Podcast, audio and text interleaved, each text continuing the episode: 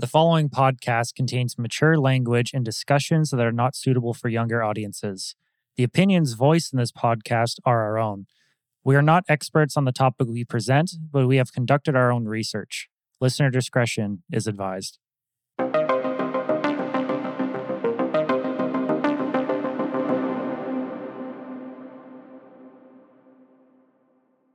Welcome back to the Strange and Undecided podcast. I'm your host, Jarrett, joined by my co host. Patrick, Welcome back. welcome back, people. All right, we've got an interesting topic today that I haven't really seen much of, so it should be very interesting. We're going to be looking at the witch trials of Canada. What do you know of witch trials? Hmm. Well, it was pretty prevalent back in the old days when people didn't know about uh, probably like mental health, right? Which is kind of sad. Anytime there was just like a an insane person back in the day, I feel like they probably just uh, chalked it up as witch. Well, I guess we'll see what that leads to. What do you think? Well, I've already done the research on this topic, so I can't I do not have a unbiased opinion. All So, right, that's that's what I'm here for. Yes. All right, so let's get started. Let's do it. When you think of witch trials, I guarantee you that the Salem witch trials will come to mind. But have you ever wondered if other countries did the same thing?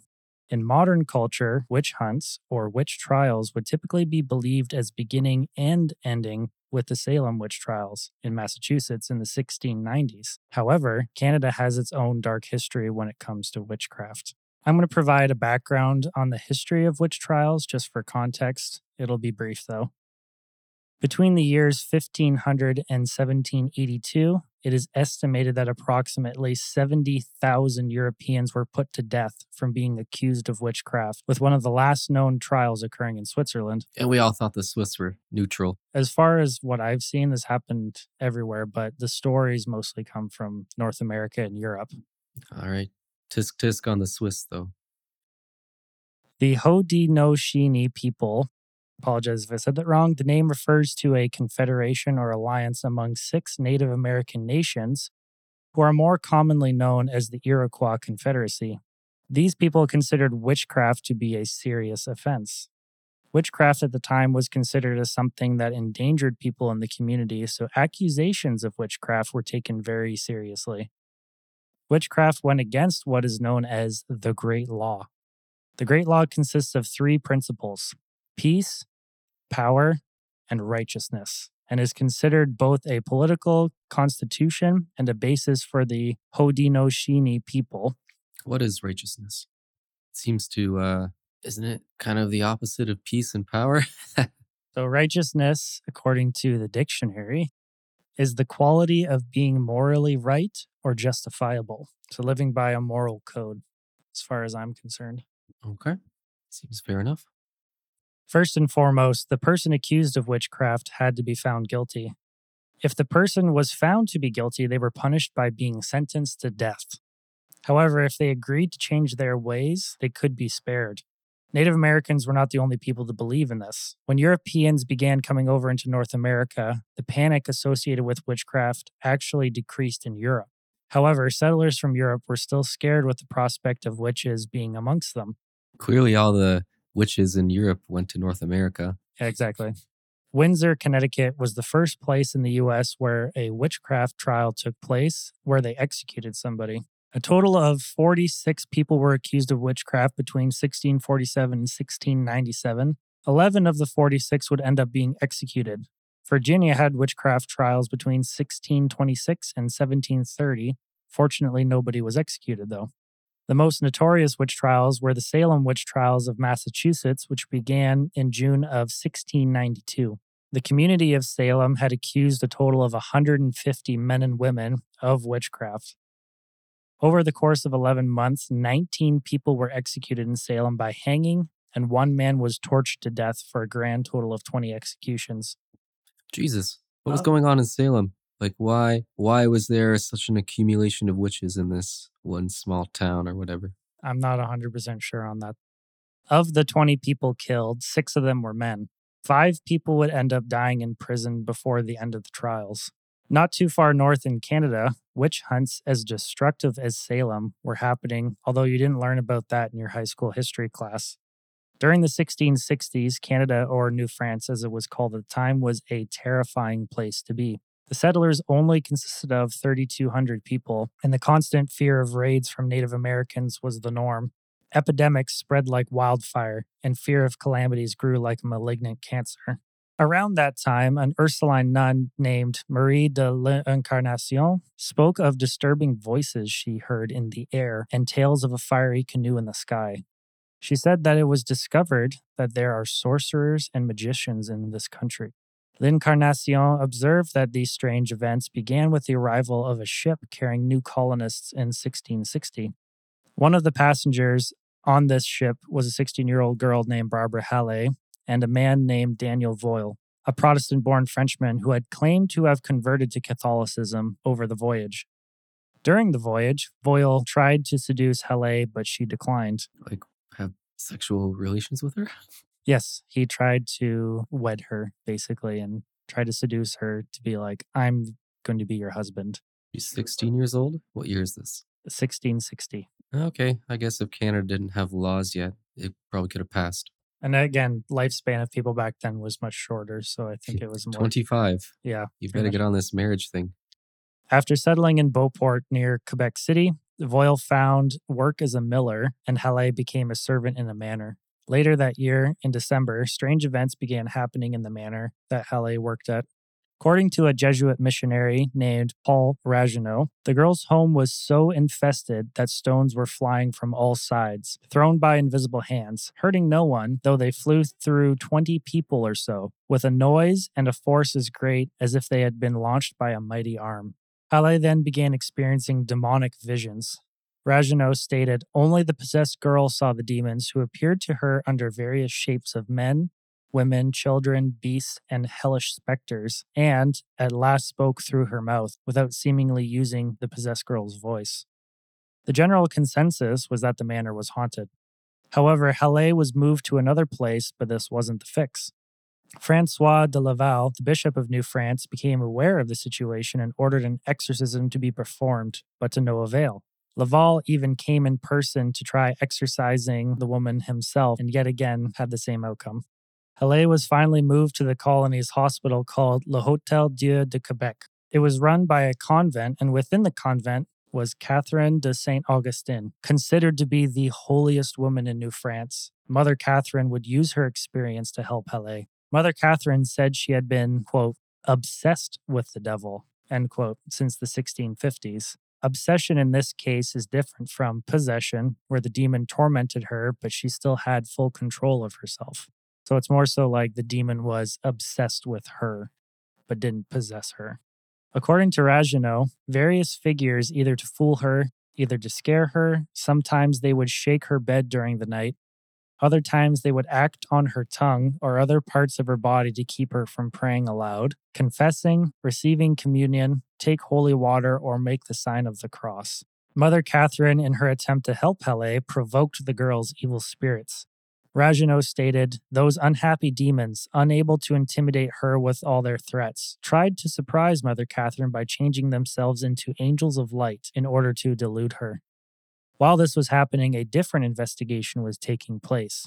The authorities of the colony in which Halle originally resided came to the consensus that Halle's demons were brought about from someone on the ship she had traveled from France on, Mr. Daniel Vuille, the man she rejected. I knew it. He was suspicious from the beginning. Exactly, trying to seduce 16 year old girls. Not a good look. Halle claimed that a vision of Daniel appeared to her, and the colony authorities took that as proof enough, though she was the only one who could see him. Daniel was subsequently arrested. According to Marie de l'Incarnation, the man was a wizard. Having to deal with the embarrassment of rejection from Halle, Daniel sought revenge and wanted to, as Marie described, achieve his ends through the ruses of his diabolical art. The bishop that had attempted the exorcism and failed, Bishop Laval, was also on the same ship as Halle and Daniel, and was the one responsible for converting him to Catholicism.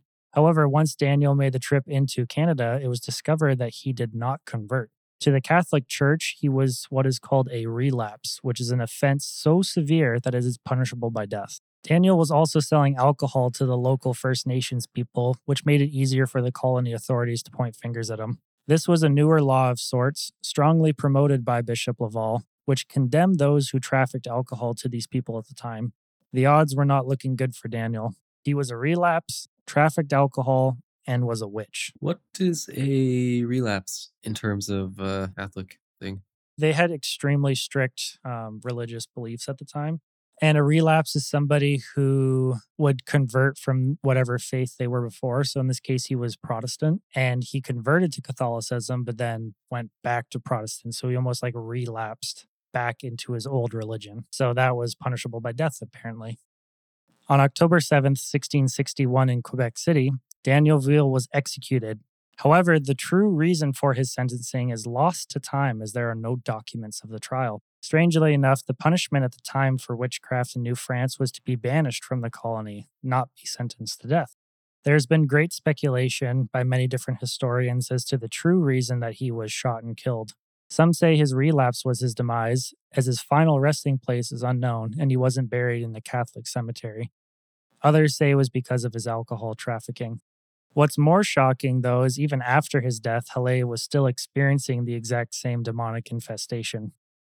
In 1662, Mother Catherine would finally find the solution to helping Halle by sewing her into a bag. What the fuck does that even mean? Apparently, this would help prevent demonic attacks of the youth. Even though this doesn't make any sense, this was combined with the intervention involving the spirit of Jesuit martyr Jean de Brebeuf, healed Halle, and she fully recovered. If it works, it works. No questions asked in this case. She went on to lead a perfectly normal life and got married in 1670 to Jean Carrier. She passed away at the ripe age of 52 in 1696. She lived a full life. A full life indeed. As mentioned earlier, stories of bewitched flying canoes on fire were folklore in New France. The legend came about from a combination of a First Nation legend about a flying canoe and tales from New France about a hunter condemned to be chased through the night skies for eternity because he was hunting on Sunday during High Mass. French Canadian traders, or coureurs de bois, and voyageurs adapted and changed the legend for their own needs. An example of this adaptation is well known in La Chasse Galerie, written by Honoré Beaugrand in 1892. This story starts with a group of woodcutters who end up making a deal with the devil to get them home quickly to their loved ones on New Year's Eve. However, they weren't allowed to speak, mention God's name, or even touch a church steeple. Otherwise, the devil would possess their souls. They agreed to the deal and were gifted a flying canoe. The woodcutters made it home and were able to attend a party and dance the night away. When they left to go back to work the next morning, the navigator of the canoe, too drunk to be in control, narrowly missed hitting the church steeple. The rest of the woodcutters, afraid their soul would be possessed, tied up the drunk navigator. All the while, nobody was driving the canoe and it crashed into a pine tree and everybody was knocked out. Fortunately, nobody was hurt and they all eventually awoke in their own beds. This spectacular tale lives on in the form of a beer label for a strong dark beer from Quebec called Maudite or Damned, which launched in 1992. The brewery that made this beer wanted to convey the idea that drinking this beer was like making a deal with the devil, as it was the first strong beer to be sold in Quebec at the time, which was only 8%. Maudite. Long story short, I would drink it. Moving to modern times, I found an interesting fact. In Canada, pretending to practice witchcraft was illegal until 2018 under Section 365 of the Criminal Code of Canada. This section read pretending to practice witchcraft, etc. 365 Everyone who fraudulently A. pretends to exercise or use any kind of witchcraft, sorcery, enchantment, or conjuration, B. Undertakes for a consideration to tell fortunes, or C. Pretends from his skill in or knowledge of an occult or crafty science to discover where or in what manner anything that is supposed to have been stolen or lost may be found, is guilty of an offense punishable on summary conviction. What is important to note here is that the word pretend is crucial. The Criminal Code of Canada fails to mention the literal practice of witchcraft itself. The law was put into place in 1892 and was modified from a previous law, the 1735 British statute, which prosecuted people who made false claims of witchcraft. Prior to the 18th century, witches were viewed as a real threat to humanity. The 1735 statute attempted to clear up the issue by stating that witchcraft was inherently fraudulent. The main idea was to limit witchcraft fraud, but an upside to this was that it could be used to prosecute vulnerable or marginalized women. This was the case for a woman in Huron County here in Canada, and it was considered the weirdest case that has come before the Ontario courts in many years. Maggie Pollock was an Irish girl born in Huron County on May 11, 1879. She worked as a housekeeper on her brother's farm in a town called Blyth. Maggie said that she was possessed with a peculiar occult gift that she used to help people find lost or stolen items. Maggie knew she had a gift from a young age, and it only grew from there. By the time she was 16, she was able to see and hear things that others couldn't. One story she had was of a time she visited a friend in Boston. She realized her friend's house was one that she had already seen before, and the elderly woman who used to live in it. Other visions that Maggie had would be that of two strange machines. She thought one to be a chariot of angels, but noticed that the machine had wheels on the bottom. What was more shocking was that this vehicle landed beside her and normal people disembarked from it. The other machine she saw when she was out driving was what she described as a train that ran without a track. Many years later, Maggie would realize that she saw a modern version of a plane and car, but she saw them before they were invented. So the chariot of angels with the wheels on the bottom was the plane, and the train running on a track was a modern car. Maggie claimed that her abilities and visions were God given gifts and were natural and not driven by the occult or witchcraft. Maggie wanted to share these visions when they came to her. She promised to help her neighbors when they came to her, but never guaranteed results. Eventually, this became trouble to some people in the community. On June 30th, 1919, Maggie was taken to the Huron County Jail from being accused of telling fortunes. This is where Section 365 of the Criminal Code of Canada comes in. A farmer named John Linehart from Goderich had given Maggie 50 cents for a seance. He wanted to find out who stole his oats and grains from him. Apparently, Maggie was able to see the horse that the thief rode on. Judge Henry Dixon in the court determined that she, quote, did unlawfully pretend from her skill and knowledge in an occult and crafty science to discover when and in what manner certain goods and chattels, to wit, certain grains and oats, supposed to have been stolen from one John Linehart, end quote. What was interesting, though, was that it was never revealed to the court whether or not John got back his stolen items at the time, newspapers were actually becoming aware of the situation. They published stuff. So, this is a clipping from the Wingham Advance in 1920 titled 20th Century Witchcraft. The Huron County witchcraft case is rather a ludicrous instance of the oppressive use of authority through its victim, Miss Maggie Pollock, who lives amid the rich countryside of the Huron tract, may be pardoned if she does not see the joke. It is pretty late in the day for the Attorney General's department to be pursuing old women who think themselves witches and are so regarded by their neighbors. There is no charge that Miss Pollock flies around on broomsticks or exerts malicious animal magnetism to the discomfort of her neighbors. Neither does she possess a black cat endowed with the power of speech and reason, and capable of acting as a medium of communication with the underworld.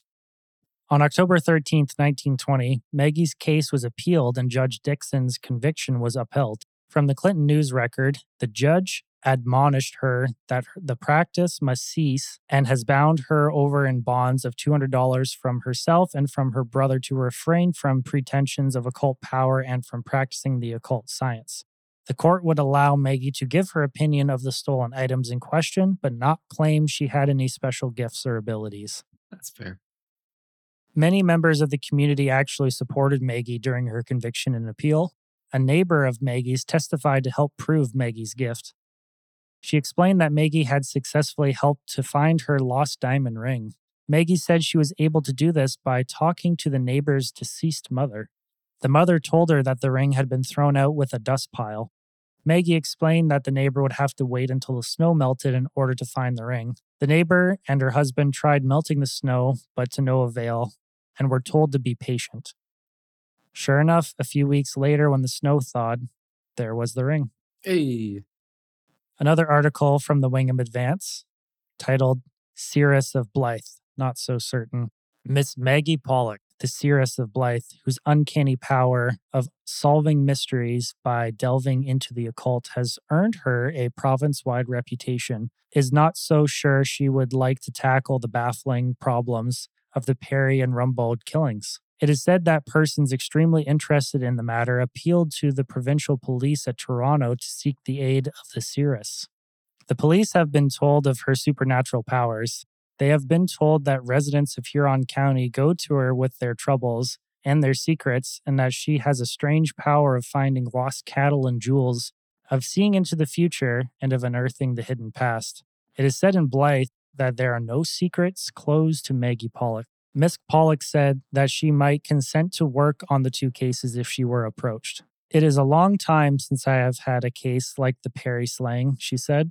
What she thought, the seeress refused to say, nor would she give any guarantee that could solve the mystery if called upon. I never know what I can do. The work is independent of myself, and I simply follow it.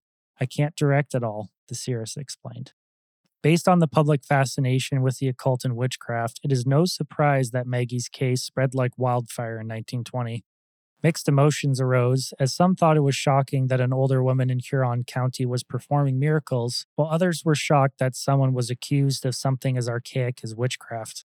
The Toronto Daily Star stated, There is a fairly widespread belief in the occult. It is growing. Why not cope with this sort of thing more intelligently than by merely putting the ban of the law upon it? The same article suggested that Maggie be subjected to a public testing of her abilities to prove once and for all if she was telling the truth or if she was just a fraud. The public showing would be harmless as she would simply do what she had allegedly been doing this whole time helping people find lost items. However, this never ended up taking place.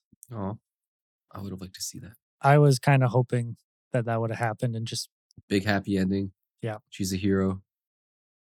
Despite the skepticism, Maggie had many people who believed in her. She received letters and visitors from people as far away as Florida, Texas, Missouri, Nebraska, California, and Vancouver. The police even asked her to see if she could help locate the missing bodies of drowned victims a number of times, as I mentioned in the article before. The Seaforth News reported that a constable all the way from London, High Constable A.J. Wharton, met with Maggie to get her insight on the escape of two murderers from London jail in 1927. We talk about our London or London, England, London. London, England. Ah, it's never our London. At the age of 70, Maggie Pollock passed away. The Seaforth News made a statement. She was an honor in her own country because her neighbors have always had the utmost faith in her and can relate scores of interesting stories. She was fondly remembered as a well known and highly respected resident of Morris Township. Despite the verdict of the witchcraft case, Maggie was able to help people in the ways she had always wanted. And whether you believe in her abilities or think it's a clever trick, we know this. Maggie Pollock was a magical woman, one way or another. Seeress. What do you think of the tale of Maggie Pollock? Do you believe in her abilities? I mean, if she actually helped people find lost things, I feel like if she did it consistently over and over and over again, it's really hard to refute the fact that she had some ability. Yeah, maybe she's like just way ahead of her time. Like maybe in the future we're all gonna be able to find our lost items with mysterious psychic abilities. Who knows? Or I could counter with this. What if she was the one who stole everybody's shit? oh, that's a good twist. Yeah, and she was just playing them. Because there are a number of Canadian cases where people have actually been charged with false witchcraft before 2018, like giving false readings saying that your cancer has gone away, or if you pay me this much money, your cancer will go away. And people have sadly enough believed them. But there's different cases like that, which I am 100% for prosecution because they are just taking advantage of these vulnerable people and stealing money from them. True, they are taking advantage for sure. But what if, uh, on the other hand, they are giving people a sliver of hope and maybe it is helping them a little bit? Like a doctor, for example, they're going to give you the honest truth. They're not really going to sugarcoat anything, right? Maybe sometimes doctors aren't even right. They'll give you like a, a, a bad prognosis and you believe it. And then you turn into what you believe. Like if you don't have cancer and you're told you have cancer, maybe you will actually manifest a disease that you never had before. I really hope mind. that's not the case. That would be awful. I feel like people who are like worry warts would just get instant cancer. Like people who are scared, like hypochondriacs, like wouldn't everybody just be sick because they think they have some form of disease? Yeah. I mean, it kind of, it's kind of true though. Like, uh, look at all the worried, anxious, not happy people, you know, in your life. They probably get more sick more often than the happy go lucky people you know in your life. You know what I'm saying? I agree. And I think that also leads into the fact that your wellness is definitely related to your attitude and mindset. I feel like people who have like a strong will to live, not everybody obviously, but a good majority of people who have a strong will to live and a reason to live will live. Whereas people who are just kind of like, I don't care anymore, they end up just drifting off and passing away. Oh, for sure. Something's to take you out eventually, but the people with the stronger will, with the positive outlook, they're going to live longer than the people looking on the doom and gloom side of things. In more recent history, during 1944 in British Columbia, a boy was hunted by his community following the death of his own brother as he was accused of witchcraft.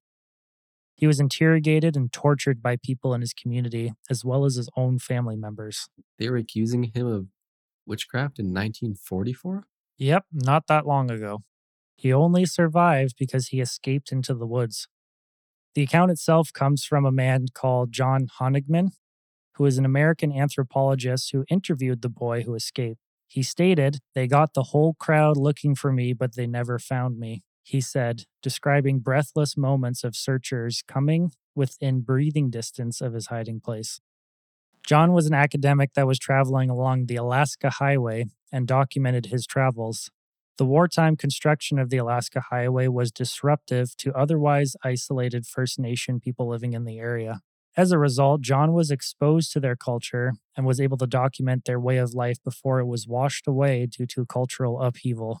In the process, he found a very dark and unspeakable secret.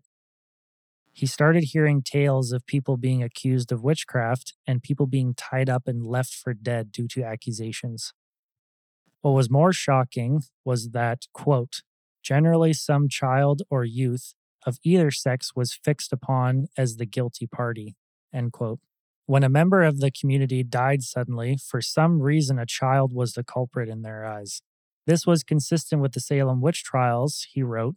This was consistent with the Salem witch trials. He wrote about how an adult would escape the charge of bewitchment and blame it on a child. He continued From there, the witch could admit guilt and face the likely prospect of execution, or they could maintain their innocence, prompting days of torture until they confessed. The commonest means of torture seems to have been tying up the suspected individual, sometimes hanging him up by the heels and starving him. The RCMP had been informed in the 1920s of the Kaska witch killings, but either did not believe the accusations or simply didn't care because they were First Nations people.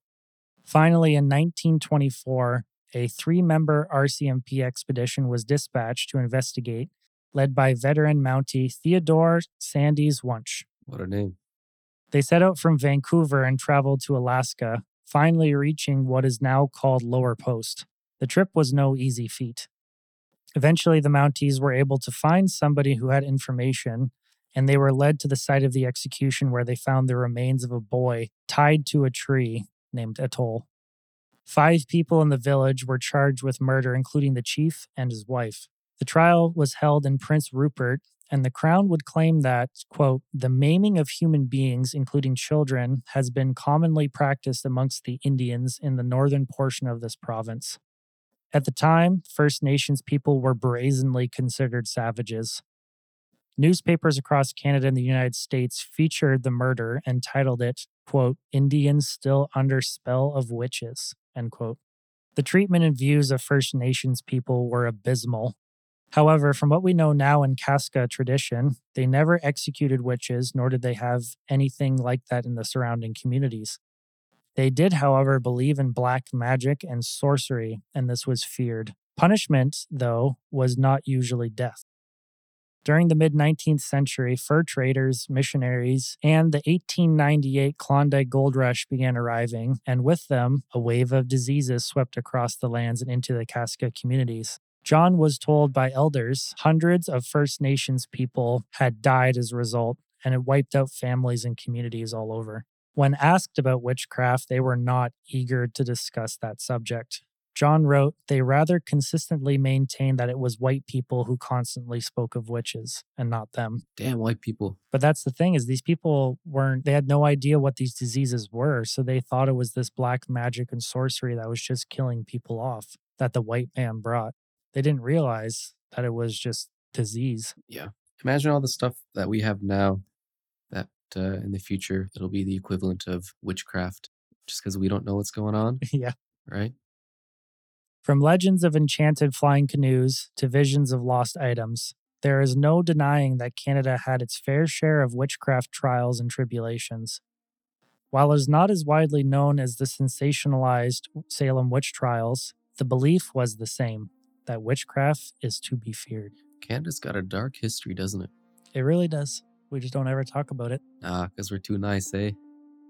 All right, so that's the end of our story today.